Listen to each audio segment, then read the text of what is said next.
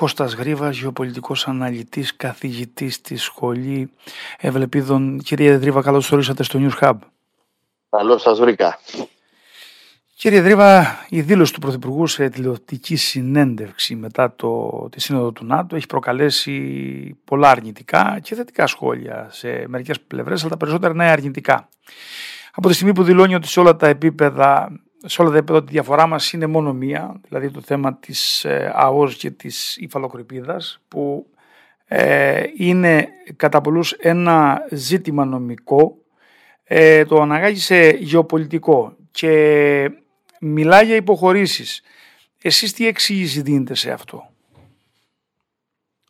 Κοιτάξτε, εάν ήταν ε, μόνο αυτές οι δηλώσεις του κυρίου Πρωθυπουργού, δεν θα μπαίναμε στη διαδικασία να προβληματιστούμε τόσο πολύ, δεδομένου ότι μπορεί και ε, λεκτικά έτσι ε, ολισθήματα και ατυχές εκφράσεις να υπάρξουν, και από τη στιγμή που ο διακηρυγμένος στόχος της, ελληνικής, της κυβέρνησης, των ελληνικών κυβερνήσεων και της ελληνικής διπλωματίας γενικότερα είναι ότι εάν είναι να πάμε σε κάποιο διεθνές δικαστήριο να συζητήσουμε μόνο για το θέμα του, ε, της Υφαλοκρηπίδας και της Α Ο Ζ, ε, θα, θα λέγαμε ότι ε, περιμένουμε και να δούμε, δεν υπάρχει θέμα. Ωστόσο, ε, δυστυχώς, εδώ και πολύ καιρό και, και, και πολύ περισσότερο τους τελευταίους μήνες έχει υπάρξει μια ενορχιστρωμένη προσπάθεια από ΜΜΕ, από διαμορφωτές γνώμης,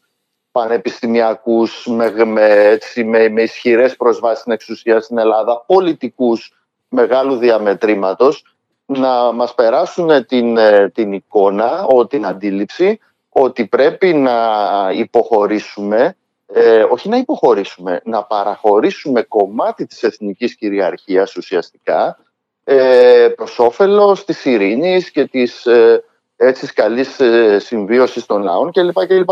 Και ιδιαίτερα μετά το Βίλνιους υπήρξε μια πραγματική Ε, επικοινωνιακή εκστρατεία κεραυνοβόλου πολέμου, θα έλεγα, ένας κεραυνοβόλος επικοινωνιακός πόλεμος από όλα σχεδόν τα, ε, έτσι, τα κυρίαρχα ΜΜΕ στην Ελλάδα, να μας πούνε ότι υπάρχει μια μοναδική ευκαιρία, ότι η Τουρ... έχει αλλάξει το κλίμα, ότι η Τουρκία είναι ε, έχουμε μια άλλη Τουρκία πλέον, η οποία θέλει να συνεννοηθεί μαζί μας, ε, ότι οι Ηνωμένες Πολιτείες επίσης θα στηρίξουν όλο αυτό και είναι μια μοναδική ιστορική ευκαιρία να τα βρούμε. Λοιπόν, όλα αυτά είναι, είναι εξοργιστικά, είναι εξωφρενικά, είναι παρανοϊκά και, και είναι και πάρα πολύ υποπτά αναφορικά με την προέλευσή τους. Γιατί τίποτα δεν έχει αλλάξει απολύτως. Η Τουρκία συνεχίζει και θα συνεχίζει κατά τα φαινόμενα όχι απλώς διεκδικήσεις, όχι απλώς αμφισβήτηση ελληνικών κυριαρχικών δικαιωμάτων.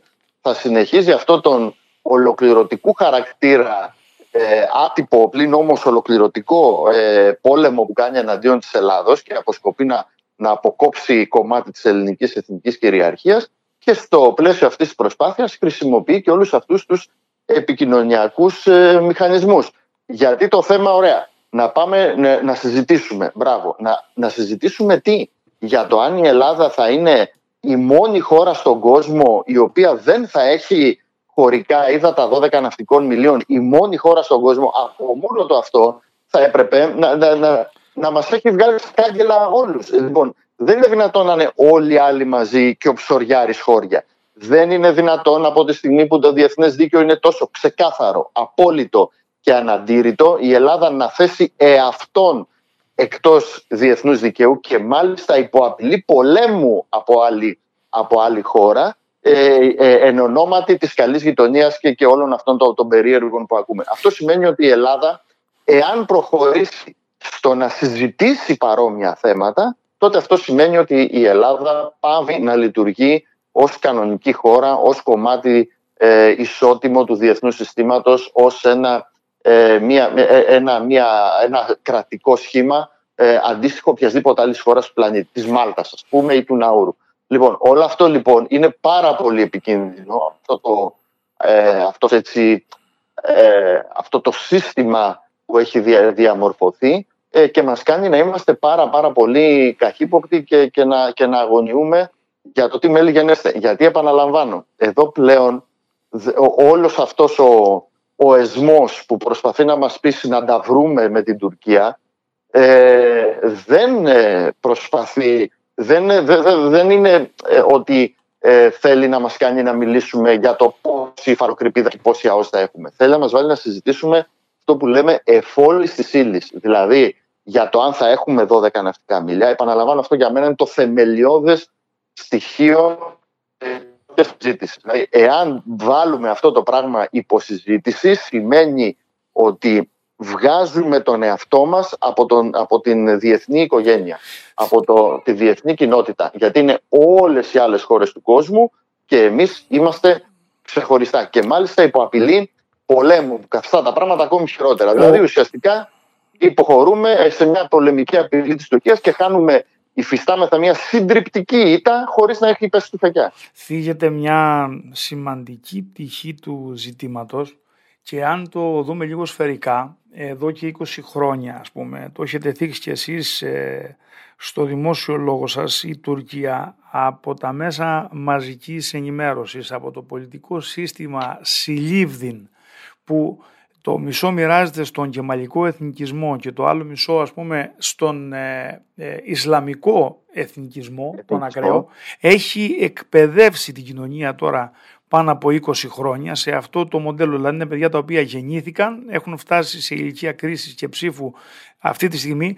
Πόσο εύκολο είναι να γίνει, θα, έχει δύο σκέλη η, η ερώτηση, πόσο εύκολο είναι θεωρητικά τουλάχιστον Σε, να, σε, αυτό, σε αυτό που συζητάνε όλες οι ομάδες εργασίας εδώ, ότι μπορούμε να τα βρούμε με την Τουρκία και να πάψει το διήγημα του ε, νεοοθωμανισμού, πόσο εύκολο να τα βρούμε ε, αφενός, αφετέρου σε, σε αυτή την κατάσταση από την άλλη μεριά έχουμε το πολιτικό σύστημα στην Ελλάδα που η συλλήβδιν το πολιτικό σύστημα ας πούμε, δηλαδή Ε, ε, ακούμε μια πλευρά και κατηγορεί την κυβέρνηση ότι μπορεί να φτάσουμε σε πρέσπες του Αιγαίου, την ίδια στιγμή που η άλλη πλευρά, και δεν λέω μόνο την, το ΣΥΡΙΖΑ όταν ήταν κυβέρνηση και τις αριστερές δυνάμεις που ήταν ε, ε, παραπλήσια ε, που δημιούργησαν τη Συμφωνία των Πρεσπών, αυτά τα δύο. Ναι, ε, η Τουρκία είναι γεγονός ότι, ότι κάνει αυτό που είπατε, δηλαδή εδώ και χρόνια Ε, εφαρμόζει, για την ακρίβεια η Τουρκία, ακριβώς επειδή ε, αντιγράφει την Κίνα, προσπαθεί να ακολουθήσει τη στρατηγική της Κίνας να εδαφοποιήσει τη θάλασσα γύρω της. Ξέρετε, ο όρος γαλάζιο έδαφος πρώτα ακούστηκε για την νότιο συνική θάλασσα και είναι μια προσπάθεια των Κινέζων να μετατρέψουν σε ένα είδος πλήρους εθνικής κυριαρχίας ολόκληρη τη Συνική Θάλασσα, η οποία δεν τους ανήκει ούτε ως ΑΟΖ ούτε τίποτα. Αυτοί το θεωρούν ούτε καν χωρικά ύδατα, προέκταση της τεριγάς τους. Αυτό προσπαθούν να κάνουν και οι Τούρκοι στο Αιγαίο και σε μεγάλο κομμάτι της Ανατολικής Μεσογείου. Το πρόβλημα είναι ότι το Αιγαίο είναι, έχει ελληνικά νησιά, είναι γεμάτο ελληνικά νησιά. Οπότε ουσιαστικά οι Τούρκοι και αυτό ακριβώς προσπαθούν να κάνουν και αυτό ακριβώς προσπαθούν να μας πείσουν οι δικοί μας εδώ καλοθελητές. Ε, ε, είναι ότι να μετατρέψουμε τα ελληνικά νησιά στην καλύτερη των περιπτώσεων σε θύλακες περιορισμένης κυριαρχίας μέσα στο τουρκικό γαλάζιο έδαφος. Αυτά είναι ανήκουστα πράγματα. Λοιπόν, η Τουρκία εφαρμόζει εναντίον μας, όπως είπατε. Πιστεύετε αυτό... όμως, κύριε Γρίβα, συγγνώμη, πιστεύετε από το χίλια εννιακόσια εβδομήντα τέσσερα υπάρχει μια πάγια στρατηγική, πιστεύετε ότι θα υπάρξει κυβέρνηση και να έχει επόμενη μέρα και να κάνει παραχώρηση πάνω σε αυτό το θέμα που από το χίλια εννιακόσια εβδομήντα τέσσερα μέχρι τώρα υπάρχει μια πάγια στρατηγική? Κοιτάξτε, ε, ε, ε, εάν με, με, με ρωτάτε ως Έλληνα πολίτη, ε, θα έλεγα ότι αυτά είναι αδιανόητα πράγματα. Για μένα είναι αδιανόητα. Δεν θα μπορούσε να υπάρξει ελληνική κυβέρνηση οποιασδήποτε ε, συμπολιτικής κατεύθυνσης θα μπορούσε να κάνει κάτι τόσο, ε, τόσο, τόσο προδοτικό, για να το πούμε έτσι, και τόσο αυτοκαταστροφικό. Ε, ωστόσο, δεν σημαίνει ότι πρέπει να μείνουμε ε, έτσι, χαλάροι και ήσυχοι, γιατί ακριβώς είναι τόση η ένταση του επικοινωνιακού πολέμου που γίνεται να μας πείσουν ότι ο γάιδαρος πετάει, να μας πείσουν ότι υπάρχει μια φαντασιακή πραγματικότητα που εμένα τουλάχιστον με ανησυχεί πάρα πολύ. Και το είδαμε, παραλαμβάνω, τις τελευταίες μέρες. Είναι, είναι τόσο χοντροκομμένη η προπαγάνδα που ουσιαστικά είναι περιφρονητική για τον ελληνικό λαό. Δηλαδή ότι μας λέγανε ότι η Τουρκία άλλαξε. Πώς άλλαξε, ρε παιδιά? Από τη μία στιγμή στην άλλη, ή αυτό το τρομακτικό ότι τώρα θα πάρουν τα εφ δεκαέξι Τούρκοι, αλλά μην ανησυχείτε, δεσμεύτηκαν ότι δεν θα τα χρησιμοποιήσουν εναντίον της Ελλάδος. Και βγαίνει και ο Ερντογάν μετά ακόμη πιο προκλητικά, που λέει ότι όπως δεν τα έχουμε χρησιμοποιήσει μέχρι τώρα, δηλαδή ε, η, η τρομακτική, ε, η τρομακτική η, αυτή η διαρκής παραβιάσεις, παραβάσεις και τα λοιπά, που είναι μια συνεχής διαρκής κατεδάφιση, υπερπτήσεις, λοιπόν, οι, οι αερομαχίες που κάναμε και νεκρούς, οι συγκρούσεις, όλα αυτά, ε, όχι, δεν έχουν χρησιμοποιηθεί. Και παίρνει η Τουρκία, παρήγγειλε, αν θυμάμαι καλά, εννιακόσιους εβδομήντα έξι πυράβλους αέρος-αέρος παρήγγειλε. Είναι μέσα στο πακέτο που, εάν προχωρήσει αυτή η αγορά, θα, θα, θα είναι και αυτό. εννιακόσιοι εβδομήντα έξι πύραυλοι αέρος-αέρος AMRAAM D, εκατόν είκοσι AMRAAM D, λοιπόν, οι οποίοι ε, θα είναι πύραυλοι αέρος-αέρος μεγάλου βεληνικούς ε, τελευταίας γενιάς, εννιακόσιοι εβδομήντα έξι, για να πολεμήσει ποιους? Τους Κούρδους αντάρτες, για να πολεμήσει τις ανύπαρκτες αεροπορίες των άλλων χωρών που δεν υπάρχουν γύρω της. Λοιπόν, είναι δεδομένο. Αν πέφτονται, ακούμε, μας λένε σοβαροί άνθρωποι, υποτίθεται ότι αυτό δείχνει αλλαγή στάσης της Τουρκίας.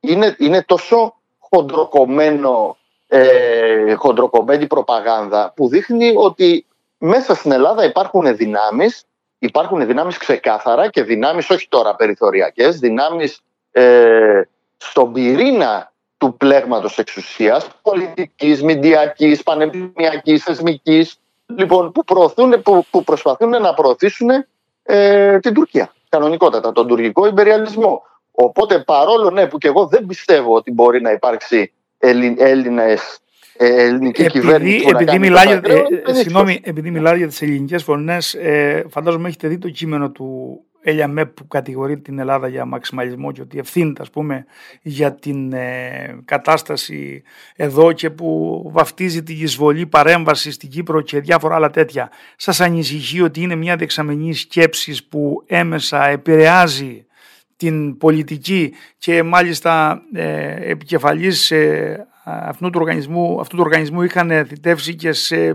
πόστα ε, ως σύμβουλοι πρωθυπουργών? Ναι, η δεξαμενή αυτή σκέψης είναι μέσα στον πυρήνα της εξουσίας. Και οι θέσεις της είναι, αν μη τι άλλο, ε, θέλω να πω κάποια κουβέντα τώρα, αλλά ας πούμε απλά ότι είναι, θα ήταν κωμικές αν δεν ήταν τραγικές. Οπότε ναι, είναι, είναι στο κομμάτι σε αυτό που σας είπα πριν, ότι υπάρχει ένα πολύ ισχυρό κομμάτι στο ευρύτερο πλέγμα εξουσίας στην Ελλάδα, το θα ήταν αδιανόητο να υπάρχει σε οποιαδήποτε άλλη χώρα του πλανήτη, πολλό δε μάλλον μια ευρωπαϊκή χώρα, λοιπόν, η οποία προωθεί ξεκάθαρα τις παρανοϊκές ε, τουρκικές επιδιώξεις, τον τουρκικό υπεριαλισμό. Κύριε Γρίβα, επειδή έχετε συγγράψει ένα μεγάλο βιβλίο, πάνω από εξακόσιες σελίδες, είχα την τιμή να το παρουσιάσουμε εδώ στο News Hub πριν από μερικά χρόνια, και έχετε κάνει μια ολοκληρωμένη έρευνα στα θέματα των εξοπλισμών. Θέλω να μπούμε λίγο σε αυτό το κομμάτι και με αυτό να κλείσουμε έτσι την συζήτηση που έχουμε. Το τουρκολιβικό μνημόνιο δεν έχει αποσυρθεί.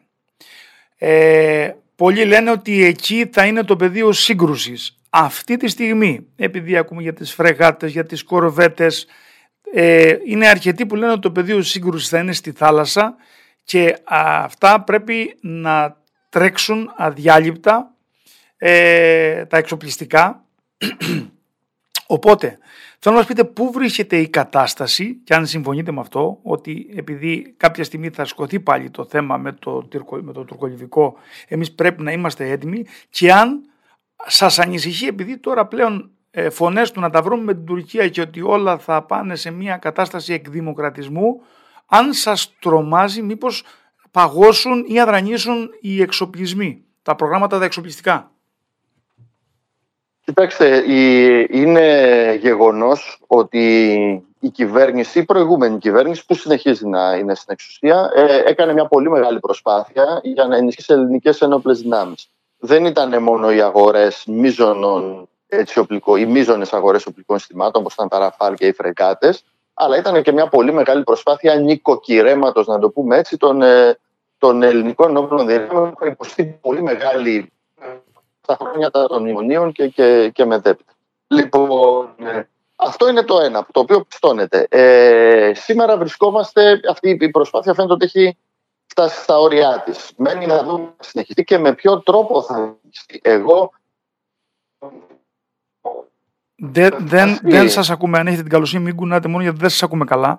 Ναι, ναι. Ε, ε, ε, για μία ακόμη φορά θα το πω ότι έχουμε φτάσει στα όρια αυτής της φιλοσοφίας ότι αγοράζουμε από το εξωτερικό ακριβά οπλικά συστήματα. Νομίζω ότι πλέον είναι, είναι επιτακτική ανάγκη, είναι κρίσιμη σημασία για τη διατήρηση των ελληνικών μαχητικών ικανοτήτων να αναπτύξουμε εγχώριες μαχητικές ικανότητες. Και δεν μιλάω για ακριβά πράγματα. Με βάση τα τρομακτικά διδάγματα της Ουκρανίας, η Ουκρανία, ξέρετε, κατεδάφισε πολλά από αυτά που θεωρούσαμε δεδομένα.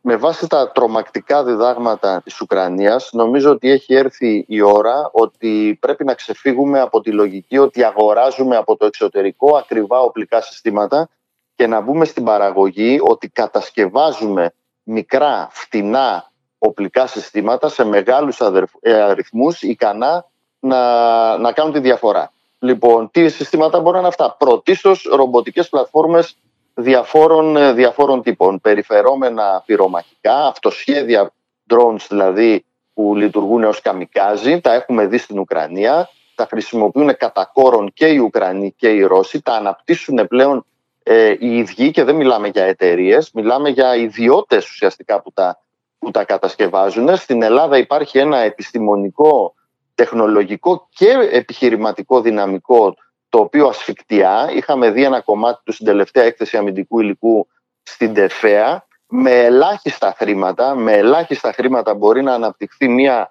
ε, μια παράλληλη με το συμβατικό εξοπλιστικό πρόγραμμα ε, προσπάθεια, μια, μια μαχητική ικανότητα ε, βασισμένη σε, σε ασύμετρες, ε, σε, σε ασύμετρες έτσι, μεθόδους, και νομίζω ότι εδώ είναι το μεγάλο στοίχημα.